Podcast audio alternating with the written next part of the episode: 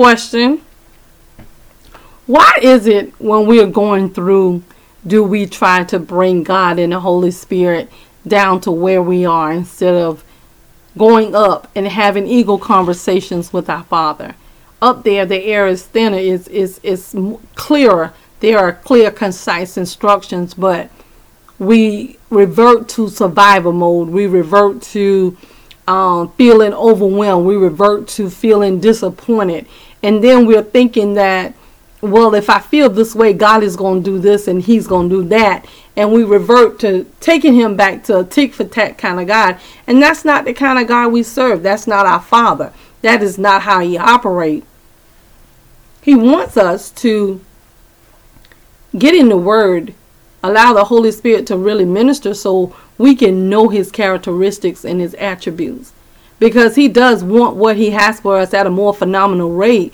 But when we revert back to survival mode, when we are searching for the answer ourselves and we don't seek out what God is saying in the Holy Spirit for what we need in our life, then we saying that we don't need him and we can do it on our own. And the truth of the matter is that's not so.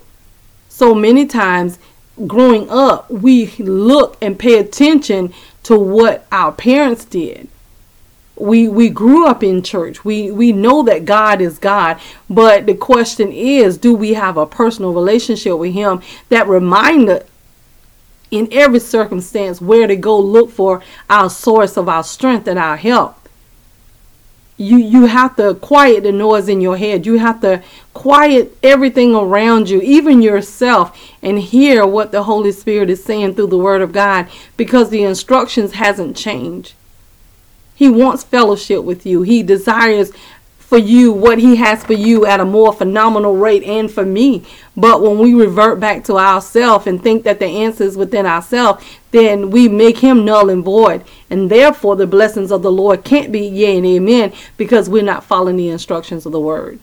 So you can change that. It, it's really just a level of um, turning that light bulb on, developing that relationship, having more conversation with him, and praying more today than we did yesterday. He's not expecting us to be perfect. He's expecting us to Um, use the knowledge that we have in the Word of God so we can get to the place that God is calling us. And he's calling all of us up higher.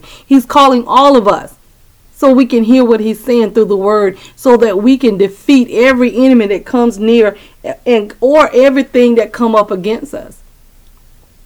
God has already shown us. He's already given us everything pertaining to life and godliness.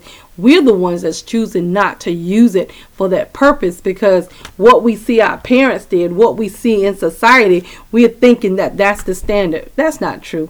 The standard is the Word of God. And it, once we measure everything by that Word, it changes everything. It changes our outlook. It changes our pace. It changes everything. And then we can have all the blessings that the Lord has already prepared for us and waiting to give his children. And this is the confidence that we have in him, that when we ask anything according to his will, which is his Word, he hears us. And if we know that he hears us, we know that our petitions are granted. Real Talk Doctor Hancock. We need you to like, comment, subscribe, and share.